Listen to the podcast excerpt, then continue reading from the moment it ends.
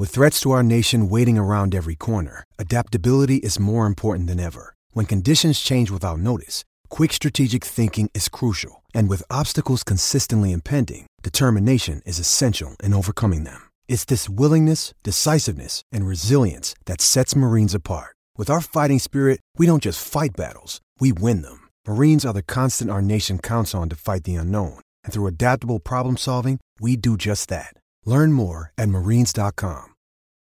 It's only a kick, a jump, a block. It's only a serve.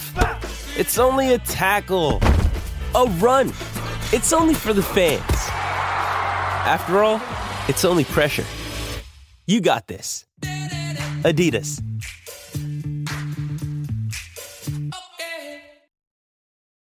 This episode is brought to you by Hyperice, the leader in advanced warm up and recovery technology. They have tons of innovative products, like Venom heated wearables to help soothe sore back muscles, Normatec compression boots to speed up recovery and increase circulation, and Hypervolt massage guns to improve mobility. Loved by athletes like Naomi Osaka and Erling Haaland. Try them yourself. Get 10% off your order with the code MOVE at hyperice.com.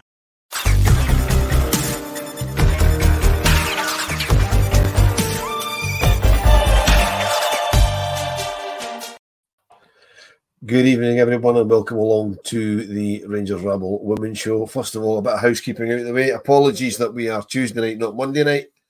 Um, Monday night we couldn't get all our ducks in a row. Tuesday night we had everybody primed, ready to go.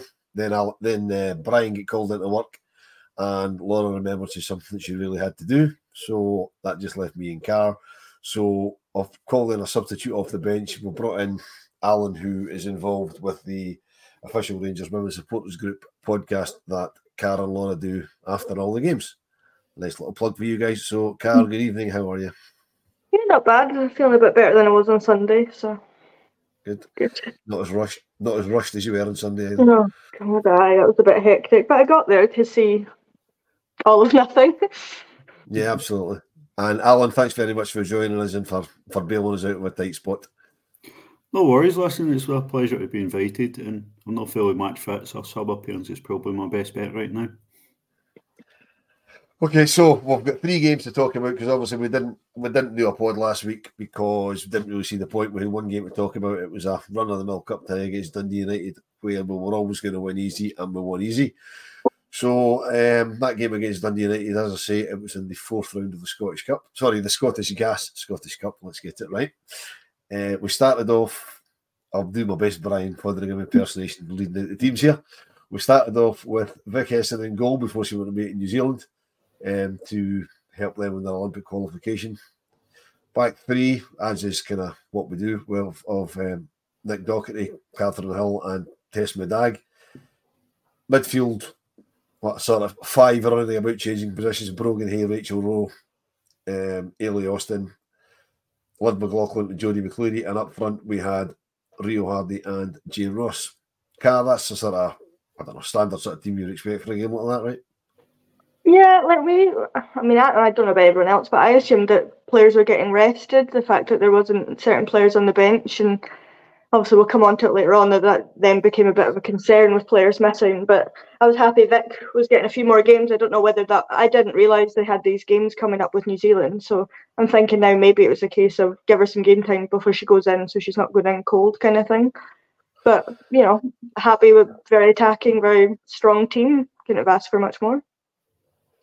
Yeah, and uh, and Alan, the game started off as you would expect it to. Uh, nice, nice uh, five five goals in the first half. Uh, with Rachel Rowe, a, a, a goal for Eilidh Austin on her, on her first start, which is always nice. Uh, Brogan Hay, Kathy Hill with a the usual Kathy Hill screamer from about three inches, and Jane Ross, and that, that took it up to a nice. Basically, the tie was won by half time. I think we went into the game look, looking to score goals. Uh, we're only two or three weeks removed from putting 10 past Dundee United at Broadwood. So we, we came out and scored, scored, as you say, five goals by half time. And there was a bit of a gap between some of the goals where, where the game fell flat. But as you say, the game was completely put to bed by half time. It was good to see a spread of goal scorers as, as we've seen so many times this season. Yeah, Carl, I was just going to say, nice to see um, five different goal scorers in that first half.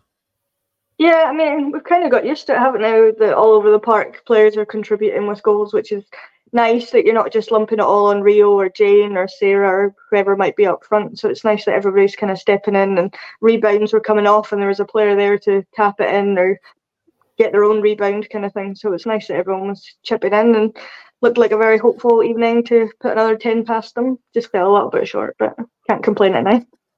Yeah, it certainly showed the gulf between the the better teams, as in us, and the not so good teams, as in them, because we have, I mean, we've rattled, say, we rattled 10 past them a few weeks before that. Uh, and then at half time in this game, we we had a, a couple of substitutions. Um, Chelsea Cornet and Lizzie Arnot came on for Catherine Hill and Rachel Rowe. Carl, was that a bit, of a, a bit of a surprise to you that we basically brought on a midfield player and a wide attacker and took off a, set, a centre half and a midfield player?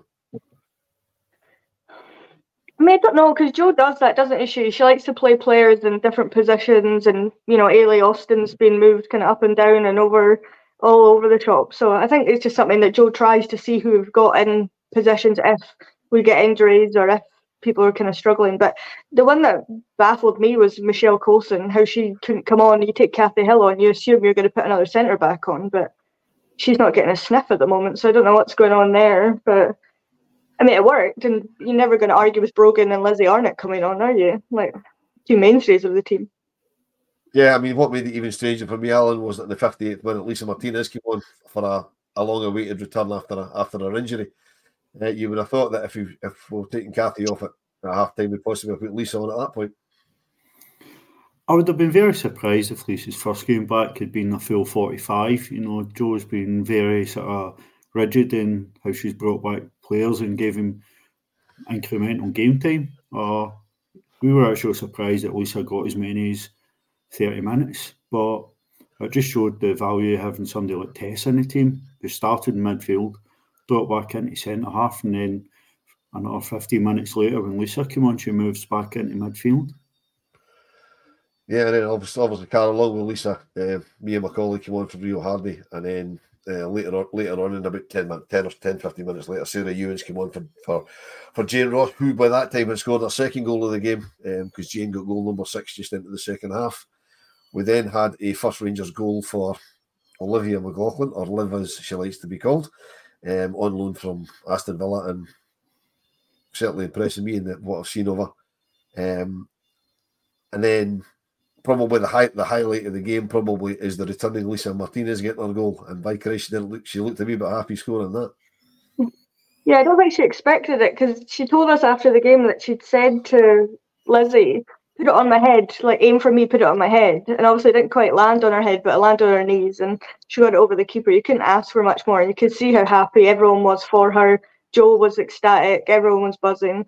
So it's nice to see on her first game back that she gets a goal because I worry if she hadn't scored that, then she had a few games where she wasn't playing. If it might have sat on her a wee bit, am I like, am I going to score again when she was scoring for fun before she got injured? So it's nice to see, and I, I love Lisa, so I, I was fairly happy that she scored. Yeah, Alan, it wasn't. I mean, it wasn't a classic. From what I remember of it, it's sort of. I mean, Carl's been very generous, saying it. You know, she put it in with her knee. It sort, it sort of hit off her knee and bounced over the keeper. But I mean, it's it's a goal after after that length of time out. I mean, the good thing for me, the entire team were absolutely delighted for her. Oh, it's, it's clear to see the team spirit in the camp is is absolutely second to none. And I'd said before in the game, if Lisa came on, she would score because I think she scored a ridiculous amount of goals against Dundee United last season for a centre back. So she came on and scored a few minutes later, and I think it was definitely more celebrated goal at, at the nine on the day. Yeah, I think it was, and obviously the ninth goal scored by um, another substitute, Mia McCauley, who's also car chipping him, chipping him a few goals. Yeah, I mean she's turned out to be a real asset for us from a player that came in to kind of shore up and get some minutes. She's turned into basically one of the, the wingers now. It's either Brogan or her or Jodie like she has to play because she's one of the best players on the team. I'd argue for her age and her talent is just incredible. So it's just been phenomenal what Jo has managed to do with these young players, giving them as much time as she's given them, and just really trusted them to go and do what she knows they can do, and they're just going to come on even more than they already have. It's just it's incredible. Her and Eilidh Austin you know, had really good games. Yeah, Alan, uh, says, uh, Eilidh Austin, as she mentioned earlier, she sort of seems to get shunted about all over the place. Where do you think her best position actually is? Because she seems to get moved about from position to position as manager sees fit. I think her most natural position is is as a right back and quite an attacking right back. But there's no playing that system. I, th- I think she's going to fit into the team mostly on the right hand side of the the sort of three three at the back. So she's still able to get forward a lot there, but you can see the increase in discipline and knowing when to go and when when to stay. And that was her first ninety minutes against Dundee United, and the biggest compliment that we've paid on on our pod Eilidh is that she doesn't look like a young player playing in the team. When she, Eilidh Austin plays, she looks like a first team player, which I think is the biggest compliment we can pay her right now.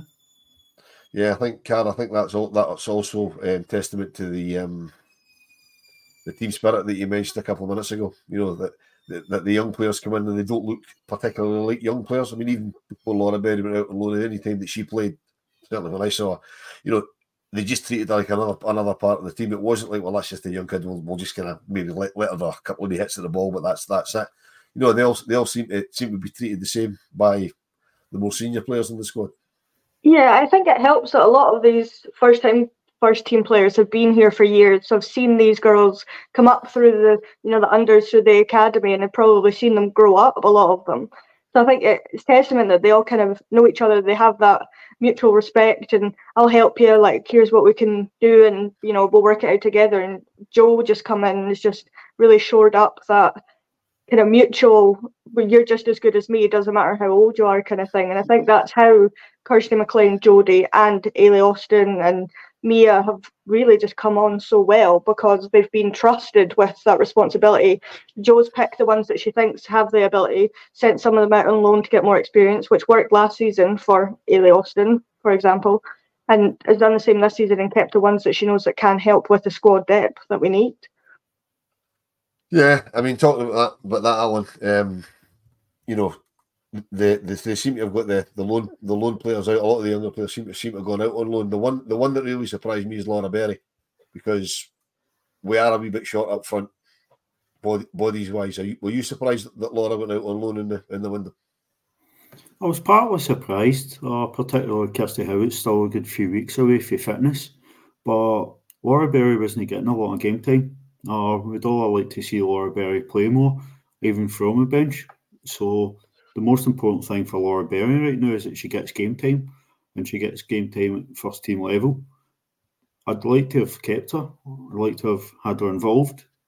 I think she's going to contribute more than Sarah Ewens has so far this season. So I was we'll a wee get, bit we'll surprised. Get, we'll get but, to we'll get to Sarah Ewens. Don't worry about that. We'll get look, to her. Look, look, look, that's that's not a jump on any criticism of Sarah Ewens, but I just feel that Laura Berry offers something, and I'd like to have seen her stay and get minutes here.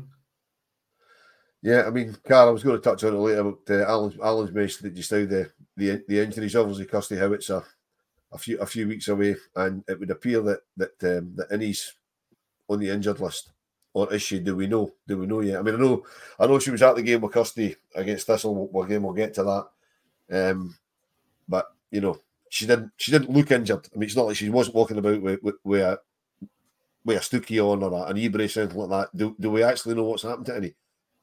No, it wasn't until after the Dundee United game when we were waiting outside that we saw Rachel McLaughlin on crutches, which was a worry when we saw that. And then we kind of were asking around, like, what's happened? And they're all very, you know, they didn't want to come out and say what was wrong, but they just kind of said, she's got a knock, she'll be back soon. It's nothing, nothing major. So we thought, oh, she'll, a couple of games she'll be back, but she's not back yet. So it is a bit of a concern like what it is, but we don't know because they don't tell us. I don't understand why it's a secret, why we're not allowed to know what players, unless it's an ACL or something really bad, they come out and tell you. But little things that might put them out for a few weeks. And we wouldn't have known about Kirsty Howat if she had not posted it on Instagram herself. So I don't I don't understand why it's a secret, why we're not allowed to know when the men's team come out and say, you know, how long roughly what's happened kind of thing. It's it's bizarre to me. Yeah, I mean, Alan, the thing that really worries me about about any we were talking about it at the, the Thistle game yesterday. Thought, oh, you know, hopefully she's back for, for Celtic next week. The thing that worries me is the Scotland squad getting announced today, and she's nowhere near it. then that would that would tell me that they've inquired about how bad is her injury. Is she going to be back for the Pinatar Cup at the end of the month? And the fact she's not in the squad makes me think that she probably won't be, which means there's got to be a fighting chance that she won't play on Sunday. Or am I reading too much in it? No, I think if you're you're looking at Kirsty McLean not being named in the Scotland squad, I, I would highly doubt that she's going to be fit to play on Sunday, which will be a massive blow for us. But I think it's something we'll, we'll just have to de- deal with. It, it's a chance for Liv McLaughlin, who's played a couple of games now, to step up and and show why she's so highly rated, and just everybody around the boat, just a chance to go out there and show that we can play with Kirsten McLean. Because I think looking at it for the next two or three weeks, we're probably going to have to do that. Yep. Okay. Well, we'll, get back to we'll get back to next Sunday at the uh, towards the end. That's just when we were talking about injured players there. I thought I'd maybe throw that one in. So after the high and the euphoria of getting into the Scottish Cup quarter final, we came the Scottish Cup quarter final draw when Car once again for the second season in a row the quarter final will be against Hibernian. Only this time it'll be in Leith. It won't be a home game for us. No, and that'll be two weeks in a row. We'll be through to Leith to play Hibs. Which is just it's a coincidence that it's worked out that way, but it's just it's funny, isn't it? So we're just gonna have to beat them two weeks in a row and we beat them in the final of the League Cup last year, so I think we can we can do it again, no problem. But they they have improved. I will say Hibs have improved, so it's got to be something that we're going to have to be wary of. That we're going to need to be on our A game, and we're not going to be able to, you know, like the Hearts game, like the Partick game, as we'll come on to. We need to be perfect almost all the areas to make sure that we're get by them. But I don't know. I don't mind playing Hibs, but I, oh, I hate going through to Edinburgh. It's a nightmare. Yeah, I mean, Alan, it's just Carl says it's two weeks, two weeks in a row at Meadowbank, and the the fly in the ointment is that the the men's first team Scottish Cup quarter final on the same day as the women's quarter final is Hibs away. So, do we think that they're going to have a wee bit of savvy and make both games achievable for the fans to get to? You would like to think so, but you, you know Scottish football, they're going to be in two separate days, and you know it's going to going to work out that people are going to have to travel twice or make a choice, one game or the other. I don't see any way they, they will be on separate days because the, the, the men's game has to be the Sunday because we're in Europe on the Thursday, and the, the, women's games are always on the Sunday. So I think they're both going to be the same day. They're both going to be the tenth of October, uh, tenth of October. Where they got from tenth of March. So you know, what I mean, the, the the chances are they may well overlap which would be a bit of a concern. Carl, what's you? Do you think that there might be a wee bit of out the box thinking here? Make make one of them one o'clock, one of them four o'clock. Well, Alan said to me on Sunday we went to the Hamilton Motherwell game after the Rangers game, and he said to me, "Why don't they make it a double header? Put the men's game first or the women's game first, and then have the men's game after it, and then it gives people the option of." You know, obviously most of us won't get a ticket to the men's game, but if we're able to then go to the women's game as well, it might get more people to go along. But I, I don't know if they would do that, to be honest. I don't know if Hibs women would want to do that. I, I doubt it, to be honest. But they'll probably roughly the same time or they will overlap. There's no chance one's going to be at one o'clock and one will be later on in the evening. There's just, I'm very doubted. They can't schedule games to not clash. It seems impossible for them. Yeah, it's it's. I mean, to me, the, the, simple thing to do is, you know, the women's game at one o'clock and the the men's game at four o'clock because because it'll be on it'll be on Viaplay. That's an absolute certainty. Yeah. So and Viaplay put their Sunday game, the previous round, on at four o'clock on Sunday. So why not just do that? You know what I mean? But we'll, we'll wait and see. We'll see.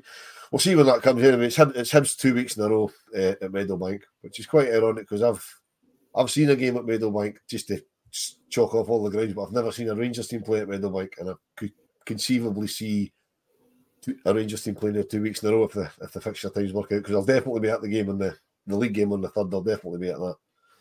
So, um, yeah, we'll see how that pans out.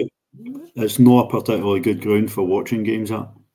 Oh, it's horrible because it's an athletic, it's an athletic stadium, and it's not a very big athletic stadium. So you've got the, you know, the huge, the huge I mean, I, I, was in it before it got redeveloped. I mean, I'm talking, I was in it, I don't know, what, six or seven years ago, but which before they redeveloped it, and it wasn't great. but I wasn't even interested in what I was watching. I just, I just, I'd been, in, I'd been in every other ground apart from that and Albion Rover, so I had to go there, and I went there to watch them play. I can't even remember who it was. It was Edinburgh City against somebody. I can't remember who it was, but it was, it wasn't great. But anyway, that's not why we're not here to talk about my, my football travelling about, Alan. I know you'd sit and talk about grounds all day uh, before you jaunt off on your travels to Milan and Munich and whatever else it is that you're, you're heading off to. So last Wednesday night, um, live on BBC Alba, which is where I watched it because I couldn't justify going back down after being down on the Tuesday. We had a home game against Heart of Midlothian, and the starting lineup against Hearts was Jenna Fife, Kathy Hill, Tess Middag, Nick Docherty, Brogan Hay, Chelsea Cornet, Liv McLaughlin, Lizzie Arnot, Rachel Rowe, Jane Ross, and Rio Hardy. And Carrick was a wee bit attritional. Yeah, it wasn't a great game to be honest. I put it down to being the Wednesday. They were maybe a bit tired. You know, it was a bit of a slog. Hearts are quite a good team. They set up quite well. We ground it out. We did enough to get get the result, but looking back on it, it maybe should have been a bit of a worry, and I kind of just took it for granted that we just we found a way to win it, and that was enough. But it wasn't it wasn't great. Like it was a struggle to watch it a lot of the times. To be fair to her, the Hearts goalie made a couple of really good saves, so it could have maybe been three had she not, you know, made those saves. But we should really be doing better against, you know, part-time teams or partially full-time teams, whatever Hearts are at at the moment. We should be able to do a bit better. Yeah, Alan, we uh, we won the game with a first half goal from Jane Ross. I mean, when when Jane, when Jane scored, I was like, what was about half an hour or something like that. Did you think that was you know, that was the one that we needed to sort of get the impetus and maybe put two or three past them. It's Kaley Cuoco for Priceline. Ready to go to your happy place for a happy price? Well, why didn't you say so? Just download the Priceline app right now and save up to 60% on hotels. So, whether it's Cousin Kevin's Kazoo concert in Kansas City, go Kevin, or Becky's Bachelorette Bash in Bermuda, you never have to miss a trip ever again. So, download the Priceline app today. Your savings are waiting Go to your happy place for a happy price. Go to your happy price, Priceline. What I hoped when we scored that goal, it would have settled us down. We we seemed to be very keen to go long very quickly, uh, and I wondered if perhaps that was us attempting to get in behind Hearts and get get him turned and facing our own goal. But at no point did it really work through through the ninety minutes, but we persisted with it. So I hope that getting the the early goal, not quite that early, but once we got the first goal, I, I hope we maybe settle down, get a foot in the ball a wee bit, and play more. But you know, it was a very physical game from both sides, and that probably disrupted our rhythm. Yeah, I mean, actually, I only had the misfortune having to watch it on BBC Alba, and it, it, certainly, I don't know what it was like for you, for you guys actually at the game, but it wasn't it wasn't great to watch on the telly. It just it was one of those games. It just it was three points, three points and up the road. Um, just to, to finish off the, the with the with the lineup, uh, twenty minutes to go. Uh, Maya Maya McCauley came on for uh, for Brogan Hay, and Sarah Ewens came on for Rio Hardy, and then for some reason in the 92nd minute we were not on Jodie McCleary for Lizzie Arnot. Carol never will never understand making a 92nd minute substitution just for the hell of making a 92nd minute substitution. I mean, it was very bizarre. I don't, I don't know what the, the point it was. Whether it was just to slow the game down a bit to try and get to full time, maybe. I don't, I don't really know because she didn't really have much to do. She didn't really get a chance to do anything, to be honest. Although I will say, I think she stripped a little bit earlier to get ready to come on, and then it just didn't happen kind of fast enough for her to be able to do it. But I don't know why we're not utilizing Jodie more. She's a, a fantastic winger, very talented, will offer you good balls into the box, and we've just really not been using her. And I don't know if Jo just maybe favours Mia and Brogan and Lizzie a bit more, but I think Jodie offers us something a bit different, and she's quite quick, so it could be useful to use her a bit more often than we have been. Yeah, Alan, I think uh, I think Carl's, right there. I think Jodie's a you know she, she's a prodigious talent. She's got you know you can play, you can play her on either side. You can even play her down the middle. She she knows how, how to attack a goal. She knows how to have a shot. Um, I'm at a loss as to why she doesn't see more game time. I'm very much in the same camp as both of you. I'd like to see Jodie McCleary get more game time, and I've long said that I see Jodie McCleary's future as a centre forward. You know, I, th- I, think that's where she's most effective when she gets into spaces through the middle. And if you watch Jodie McCleary's goals back, most of them are scored from within the width of the posts. But she's dropped off in the game time she's had lately, and ho- hopefully we'll see more game time for, for Jodie soon because I definitely think she's an absolute nuisance to defences that she's up against, and we could do in that. Do you not think she's a bit light to be a centre forward? Not really. I, I, I think she's toughened up massively from even come back to the beginning of last season. She's much much stronger on the ball, much much more effective at holding the ball up, and I think her movement's good enough to make up for any lack of physicality. Carl Jodie McCleary is a centre forward for you. In our current team, I don't think she'd get she'd get less game time than she currently is. I think if she was a centre forward, but I don't know. I think she works well in the wing. I think she does well running down, you know, the kind of byline and crossing balls in. She does quite well there, and as you say, cutting inside to take shots on and or play balls into whoever. She works quite well. So I think she maybe could be used there. And we did see it under Malky. She was used through the middle a couple of times, and we thought she looked quite good. So I, I see where you're coming from, but as a permanent position, I don't I don't think so. I think she works better more as a winger. Right, Carl, keep same same with you on the subject of strikers. And nice to see that Brian's got his priorities right, as somebody said in the chat, because he can't be with us. Because he's, he's obviously really hard at work, because he's not only watching the pod, he's, he's contributing to it by asking a few questions. So, are we concerned about Rio's lack of scoring recently?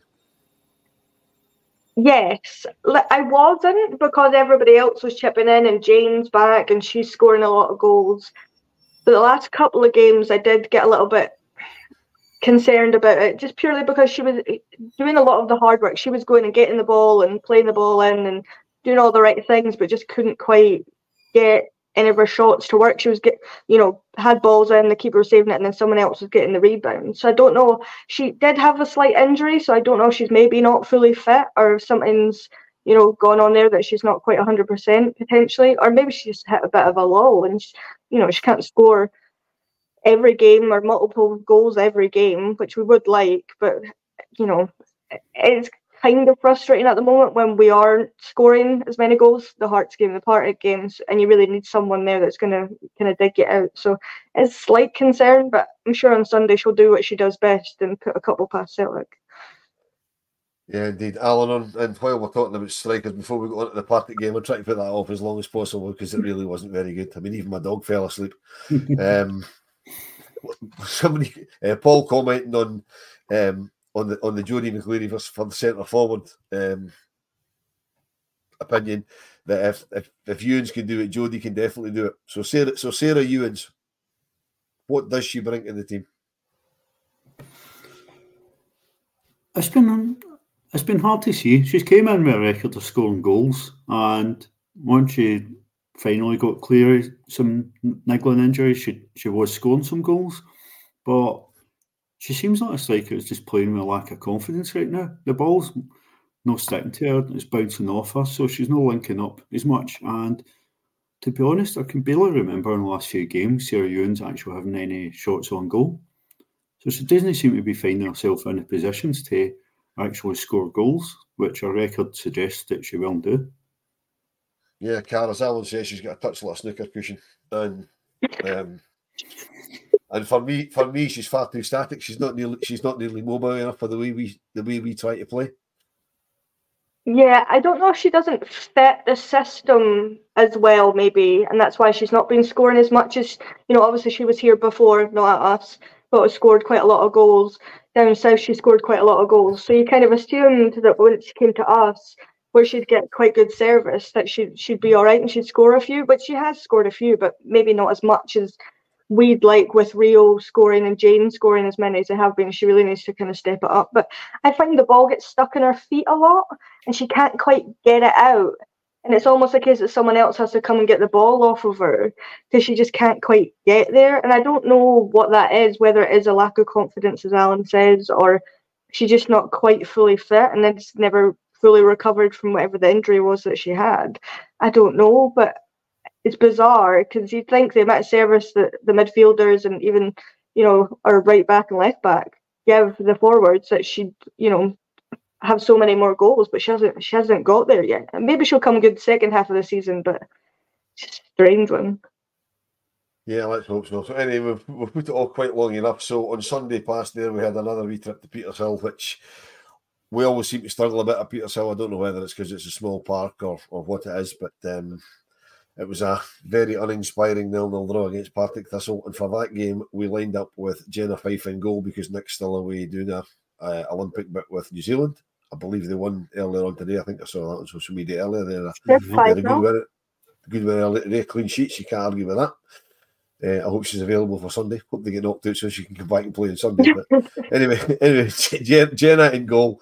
Um, in front of Jenna, we had Nick Docherty, Kath Hill, Tess Middag, uh, Rachel Rowe, Jane Ross, Mia McCauley, Lizzie Arnot, Sarah Ewan starting the game, Chelsea Cornet, and Olivia McLaughlin.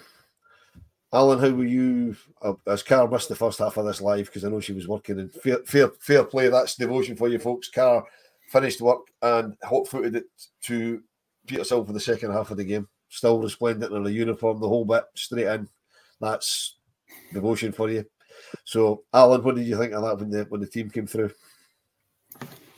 Disappointed maybe not see a couple of players return to the squad. Uh, we've obviously talked about some of the, the injuries, and we would have liked to see at least one or two return. Michelle Coulson's disappeared off the face of the planet. We don't know what's up with her. We've talked about Kirsten McLean missing, but in terms of starting lineup, pretty much as expected. A wee worry just before the game started is after a warm up, Rachel Rowe left left the field with a physio and looked to be having some sort of issue. And then there was a delay in the teams coming up, or I should say, there was a delay in our team coming up at the start of the game. So we were wondering if maybe some plans were changing. But you know, I start, started the game, we we just we never really got started. And Carol Yeah. really didn't miss much in that first half. No, she didn't. I mean, Carrie, that was that was a worry. We, we, we you know, I mean, one of the first things Laura said to you when you came in was that you know Rachel went, went off it just before the game started with the physio, and you know, um, we wondered, but she she managed to last ninety minutes, so it can't it can't have really been anything. I don't know, I don't know what it was. She didn't look as if she was walking freely as she went off, but she managed she managed to last the entire game. So. um that's that's that seems to be nothing that we're nothing to worry about. Here's hoping it's nothing serious because we're going to need her on Sunday. Um, but yeah, I mean, I mean, do one with a, with a comment. Disappointing big time with the result against Thistle. Last few games we've been well below par. I say the last two games, Dundee late game, you can't really lay, lay that at. Um, but it could all disappear with a win against them. No harm done. Mm. We're never, Carl, we're never going. We're never going to win every game. There's always going to be bumps in the road. That's just that's just football. I mean, we always seem to struggle, as I say, a little bit at Petershill. Um, I don't know whether it's whether it's the ground or the fact that it's a small pitch. I don't really know what it is, but we always seem to struggle at Petershill. What I did notice, and you'll maybe know, you- you'll maybe know the answer for this, that when we play Glasgow City, we come out in the dressing rooms as we're looking out on the right hand side, but against Partick Thistle, we come out in the dressing rooms on the left hand side. Do you know? I take it. I take it. Thistle's home dressing room is different from Glasgow City's home dressing room, or am I just surmising that? Did, they do it to noise us up? Would you know? Well, I don't because the last time we played Park Thistle at Petershill Park, we both came out of the one dressing, well, the, the one side. So I, I did find that bizarre. I, I watched that bit on the TV, noticed that we came out late, wondered what was going on, and then realised that we're coming out the bottom end, which is strange. So maybe they there was two dressing rooms on that one side, and they said you can't do that. You need to be in two separate bets or something. Maybe we're just trying to noise us up and get in our heads a little bit, and maybe it worked. I don't know, but very strange. I don't know. Petershill's a weird one. I don't know why they don't have ball people, ball ball boys, ball girls that can get the ball, so it's not rolling down the hill and flinging over the fence all the time, which they enjoy to do to just get the ball out of play. Yeah, or going, or going, or going under the van that was for some reason parked on parked on the far side with his back door open. I found that I found that quite bizarre. Bizarre. Uh, Alan, I know we know we know the game finished nil nil, but I think we we got away with one when um, when Thistle had a.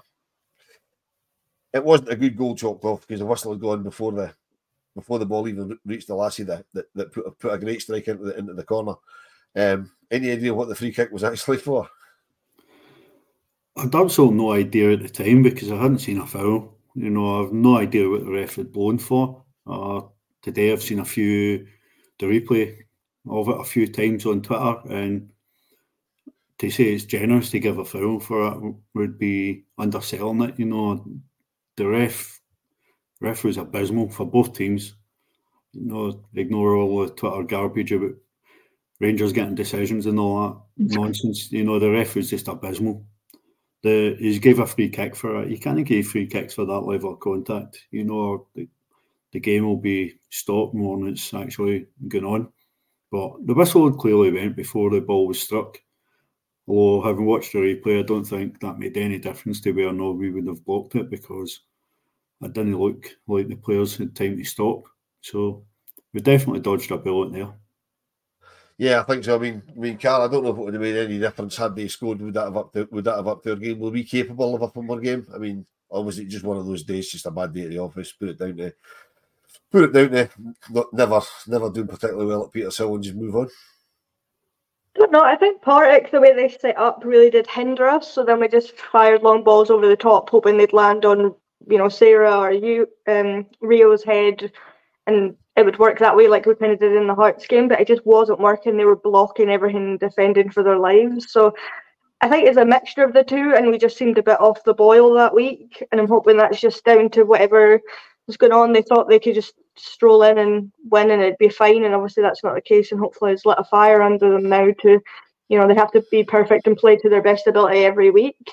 I don't know. It, it's just a bizarre game, and I mean, in my opinion, it's not a foul. They'd probably should have got the goal, but I don't know if they would have then sat in more or if they'd kind of open up a little bit because maybe they want to go and get more and that would have helped us a little bit. I don't know, but the ref was shocking the whole game. And the amount of people on Twitter saying the brown envelopes are working and all this nonsense. If that's the case, we should have won the game. Why why would we pay a ref to get a nil-nil draw against Partick Thistle? Come on, nonsense. Yeah. Yeah, these conspiracy theorists are absolutely brilliant because if there's conspiracies that way, there's got to be conspiracies the other way, and it just doesn't work like that. So, but Alan Scott says we need to, we know, we need to kind of up our game, improve. I mean, for me, they we, we kept trying this long diagonal ball in behind the fullback, which just it wasn't, it just it just didn't work. No, it, it really didn't work. Uh, anytime it did get past, you know, Partick were very quick to get in recovery mode, but if you're playing against a low block and never taking shots outside the box, there's absolutely no encouragement for a defending team to step out and step onto you because there's no threat in front of him. So they just sit him in a low block and can stay compact and not allow us any space in behind. And for being so quick to get the ball forward, we were very slow to move the ball when we were around the box and in the final third of the park. So we were all crying out for players to shoot for distance, but they're not getting out at their feet quick enough. They're getting closed down before they can get a shot away, so they just keep passing it wide and not taking shots. So we know how to break down back defences, and we just didn't do it very well on Sunday. Yeah, Carl. I think um, moving, moving on to this coming Sunday, I don't think we'll, I don't think the low block should particularly be a problem because I think, particularly given the, the last couple of games we've had, the the opponents on Saturday or on Sunday, sorry, are going to come and have a right good go at us. Yeah, I mean, I'd be very surprised if they parked the bus at Ibrox of all places to try and. Well, we would have enough space to be able to get in behind them anyway, so it wouldn't make any difference. But I highly doubt that's going to happen. So it should give us the ability to then go and play football, go and play our game, rather than punting long balls up the park to basically nobody that would just get defended. So it gives me more hope that we'll be all right, especially considering it'll be in their heads that we've beaten them. Well, they've not beaten us all season. We've beaten them every game we played against them. So it gives me hope that way that hopefully they'll come.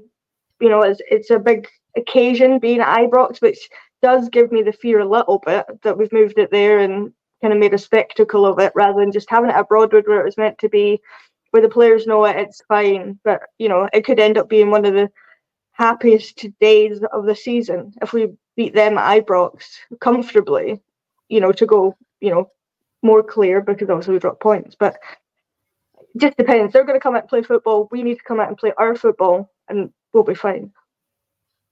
Alan, do you concur with that? Do you think the big the big pitch at Ibrox is going to work in our favour? Because because they certainly wouldn't be able to play a low block. They, they'll need to, you know, we've got very quick wide players as we touched on earlier. You know, we've got we've got we've got Mia, we've got Jody, we've got uh, we've got Brogan. You know, Liz, Lizzie's maybe not got the pace anymore, but she still knows how to get down the line. You know, do you think that the, the fact that it's at Ibrox it's a nice nice big playing surface is going to work to our advantage on Sunday?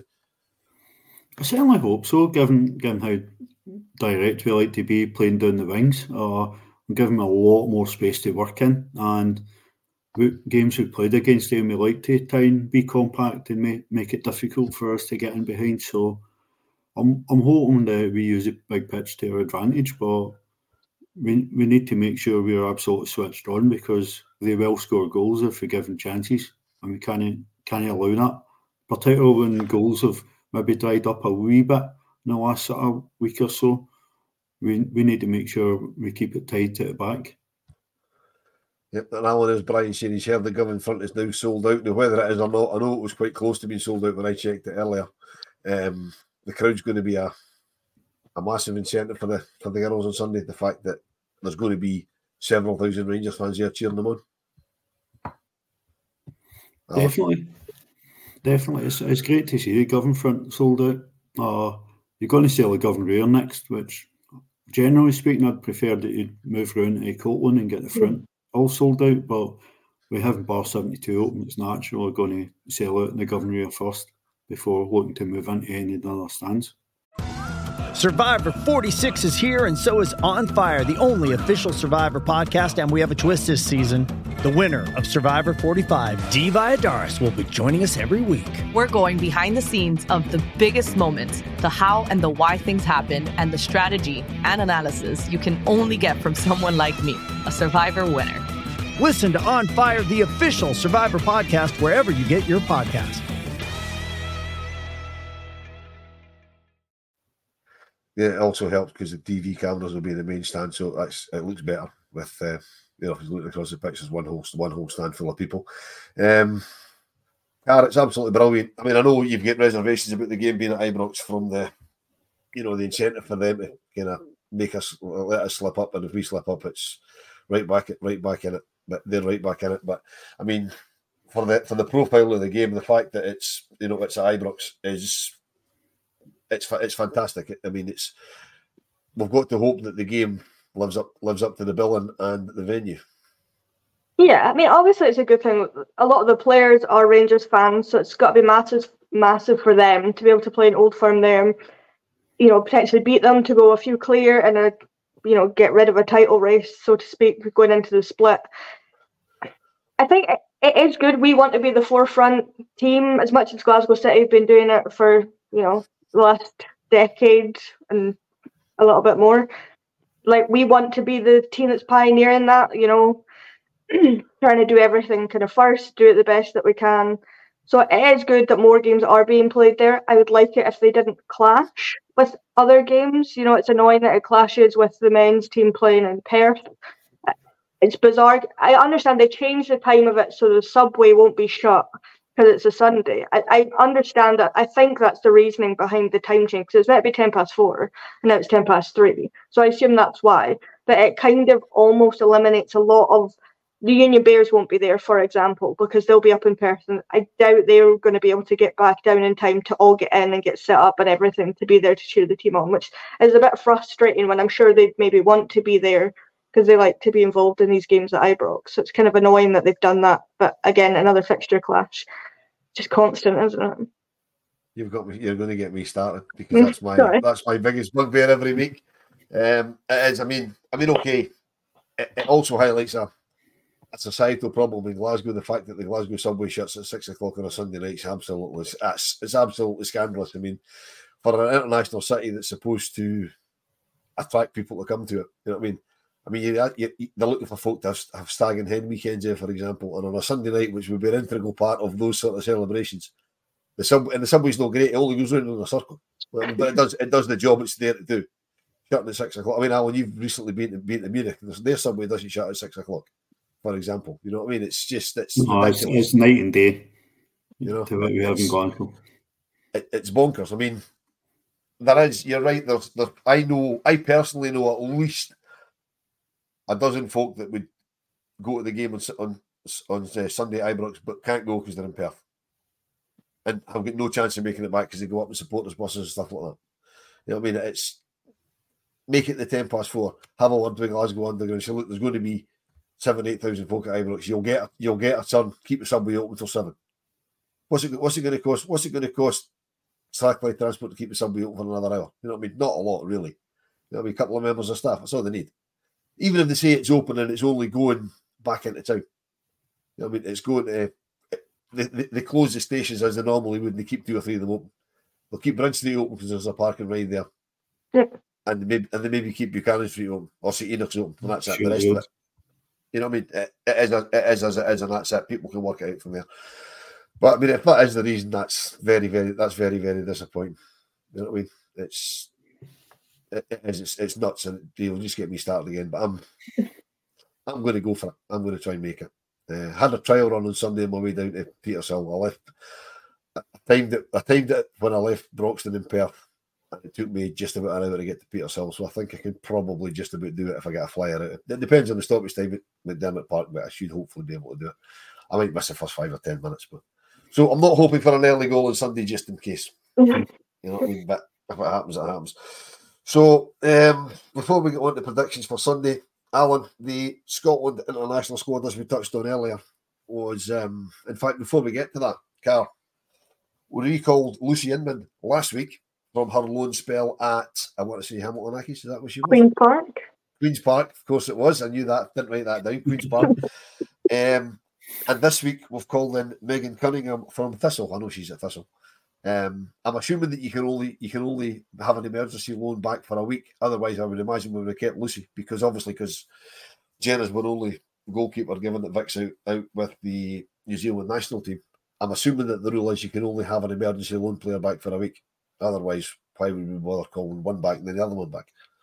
I mean, they did announce that it was a seven day emergency loan, so I don't know if you can get longer emergency loans because I've only ever seen a seven day emergency loan, and we only did it a couple of times. I think it was the Celtic game last season. We did it with Megan because Vic was just back from international duty and was jet lagged.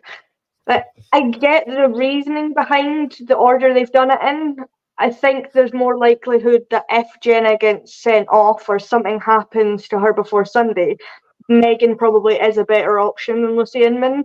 No harm to her, she's a good goalie, but against Celtic, it's a bit hairy. You know, having a kind of inexperienced keeper that you've put out on loan to Queen's Park, for example, against them, you'd rather have somebody that's got some experience against them and still plays in the league against them with another SWPL team. So I get the idea behind it, but it is bizarre. I don't. It's weird. I, I don't know. Yeah, I mean, I mean, Alan, do you not think it's a bit a bit strange we left with all like knowing knowing that obviously, I mean, they must have known they must have known New Zealand had Olympic qualifiers coming up, and Vic Esson, New Zealand's number one choice goalkeeper, so she was always going to get the shout. So, did we leave ourselves a little bit short on that front, putting you know putting two goalkeepers out on loan? Possibly, but I don't. I don't think any of the clubs in the SWPL are really carrying three goalkeepers in their squad. The the squads are quite lean, you know, and and everybody's running quite quite light. Uh, I have seen that if we didn't, uh, if we wanted anybody back for more than seven days, we actually had to cancel the loan altogether. Right. So that that's my understanding of the rule. If you can bring a player back temporarily, but any more than seven days, you have to cancel the loan. I knew there was a reason we got you on here tonight. I can't confirm that. that, that that's what I'm led to believe. But that's good enough for me. No, it's good enough. Well, better than I had. That's good enough for me. Aye, we'll, we'll, go with that. That's gospel. That's it. That's written down. so well, that, that, explains that. So hopefully, well, hopefully, hopefully we don't need Megan on Sunday, uh, and then obviously after that it's international break. So, um, which is a bit bizarre that we've got a goalkeeper away on international duty just before the international break. But I guess it's a different games calendar in it because it's it's the southern hemisphere and it's all that sort of stuff. So hopefully they do what they need to do. She gets to the Olympics and we can have a Rangers representation at the Olympics. That would be quite nice. So international, talking about international football, uh, Kar Scotland squad announced today. Now I'm not the biggest international fan in the world. I know you do follow it. Mm-hmm. And there's five of our players in the Scotland squad. As there should be. Probably should be a few more. nah, I'm joking. But Mean, it's nice to see Jane Ross in amongst it. Got a fair few caps already, so it's nice that she's back from injury and she's, you know, feeling good enough to go out on uh, some Pinatar Cup. I don't really understand what it is. I think it's a friendly cup thing. I don't think it's actually anything serious. You know, it's not qualification for anything or whatever. But it's nice to see that you know the the normal ones that are called up are there, and then you know a few additional ones. I'd, I'd seen online people concerned that Kathy hadn't been called up. I get that sentiment, but also I'd rather she didn't because she's been tremendous for us, and I don't want her getting another injury and then we're short at the back again. So as much as she probably wants to get called up, I think she'd prefer to do it in a a better setting where it's an official tournament rather than just some random friendly that she probably wouldn't even get game time at anyway. So I'm appreciative of the players that did get called up, the usual ones, and it's nice to have repre- representation out there for Scotland and Northern Ireland and New Zealand and you know all the other nations that we've got players out at. Yeah, Alan, just to clarify who the usual ones are, obviously Jane Ross is okay. touched on, um, Brogan Hay, um, Nick Docherty, obviously, uh, Jenna Fife, and Chelsea Cornet. That's our that's our five that have been called up to Scotland. Uh, as I said earlier, no, no sign of any, which makes me think that she is going to be out probably till after the international break. Because if there was any prospect of her being fit to play this weekend, I think she'd have got a Scotland call up because she's that she's that good. Um, as Carl, as Carl said, it'd be nice if Kathy was there, but from a purely selfish point of view, if they're going to take her and not play her like they've done in the past, she's as well just staying here and be fit to play for us. Definitely, I, I think Kathy more than merits a call up. And if you look at make up of that squad and a team that's possibly going to play five at the back at times, there's only six defenders in it. So the balance of the squad, you know, there's far more midfielders in it than they need. You know, even taking any sort of bias towards Kathy out, you know, I think there should have been at least one more defender in that. And Kathy's in a form of life playing for a team at the top of the league. So very disappointed she's not been looked at, but it's brilliant for the the ones who are in the squad. You know, Chelsea's getting recognition for the form that she's in, and Jane back scoring goals, and Brogan back and play, started the year very well as well. Yeah, um, Carl Paul's, Paul's comment there that um, that Laura Berry scored for the Scotland under whatever it was under under 19s whatever it was last week um, against Sweden. She also scored on Mon- uh, Monday, on Sunday, um, at the game you and Alan were at. So it was good to see uh, Laura Berry doing what Laura Berry does. That's what she does best, isn't it? She just loves to score a goal, but she looks like she's improved a little bit. I mean, not that she wasn't good before, but she looks like staying on side, all that kind of stuff. She looks a bit better at that, and she does quite well for the Scotland under 17. She's just been called up for the under 19s for their friendlies in Wales coming up. I don't know. Is that the same international break as the one coming up in the next few weeks, Alan? I think you know the answer to that. No, I think it is. Yeah. Yeah. So she's I'm been moving to the dates if we could possibly go down, but that's right. It's uh, under 19, so it's nice that you know they're getting. She played for them before, I think, but it's nice that some of our other players are have been called up for that as well. So they're getting more experience under different coaches, different systems, different setups. So you know, we've obviously got a talented academy set up and first team squad, so it's nice that everybody's chipping in with their countries that want to go and do so. Yeah, absolutely, and I wish them all the best on their, in their uh, international journeys. Obviously, Megan Bell, who's currently on loan at uh, across in Edinburgh at Hearts, she got called up for Northern Ireland as well. I noticed that, so um, hopefully she can get a, a, run in the Hearts team now. I mean, Alan, I know you do the you do the loan bit for your your other podcast, so you'll probably be more aware of you know how the loan players are getting on, certainly than I am. But uh, I mean, I know Megan was cup tied, and then obviously she couldn't play against us uh, in in the week. So hopefully she'll start getting a bit more game time with Hearts, and that'll make her loan worthwhile. Definitely, uh, most of the players who have been out on loan are in between as we do a loan review every week. Most of them have been getting a good amount of game time. Probably some of Laird's the only one that's not had a lot of game time. Although let, us give her credit. She was starting for Spartans and they won 6 0 at the weekend. So hopefully she's a lucky charm and she gets a lot more game time as the season goes on. But it's good to see that they're getting a chance and they're going out and impressing. And Megan will get a chance to impress against the teams in the top six. So it'll be a really good test for Megan. Yeah, it will be. And like I said, she obviously she can't play against us, so hopefully she can do. Hopefully she can do as a turn and turn it on against the uh, against Celtic in Glasgow City. Um, I've got no problem. I've got no problem with Hearts taking points off of them if they if they can. So just before we go, um, Carl, a wee prediction for you for, for Sunday. I'm not going to ask for the team lineup because it could be absolutely anything. The only the only thing we, the only thing we know for certain is that Jen is going to be in goal. The rest of it, who knows? So score prediction for Sunday. I think I said on our pod one now, so stick with that. One now. I think Jenna will keep a clean sheet at Ibrox, safe hands, and um, I think Rio will get the goal. I think she'll get back on form and score the winning goal. Okay, Alan. I think on Sunday I made the prediction of three one, so I'll I'll stick with that. First goal First goal scorer, scorer. or go with Jane Ross. She knows how to score in the big games. She does. Yes, she does. I'm going to go for a comfortable three nothing to Rangers, and first goal scorer is going to be my new my new favourite player, Liv McLaughlin. Because I think Liv's a, trem- I think Liv's tremendous, and she's.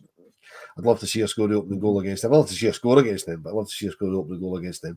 So that would be that would be nice. So, uh, folks, thanks very much for watching. Um, if you can make it along on Sunday, I believe that Edmiston House is going to be open for screening of St Johnstone against Rangers from Perth.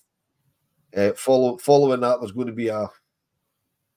I'm not. It's not. It's not a podcast thing. I don't think it's like a. It's Stevie from Four Lads had a dream, and Mary McKenzie from the one of the supporters groups. I can't remember what, what they call themselves.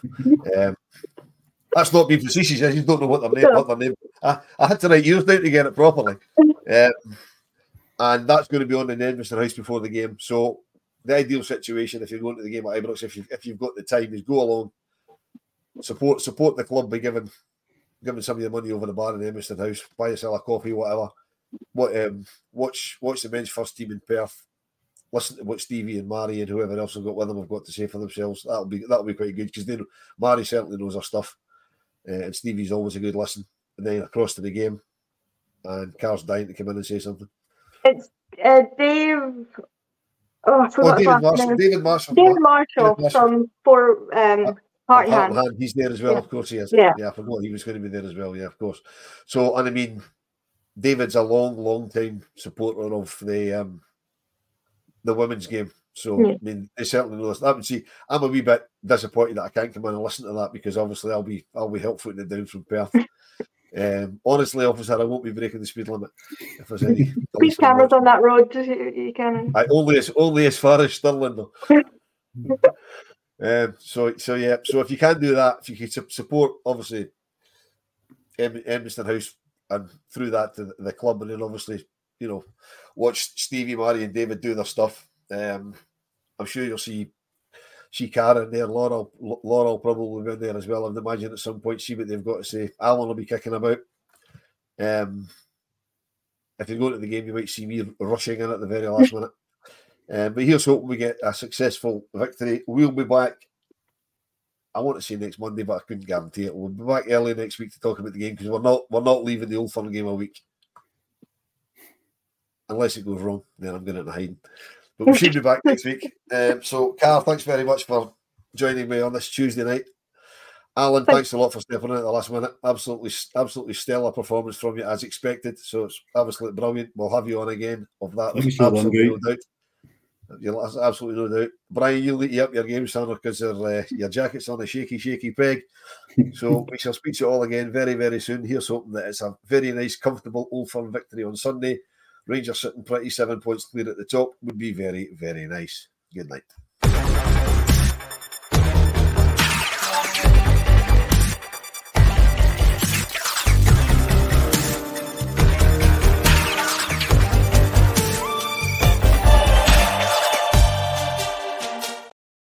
Sports Social Podcast Network.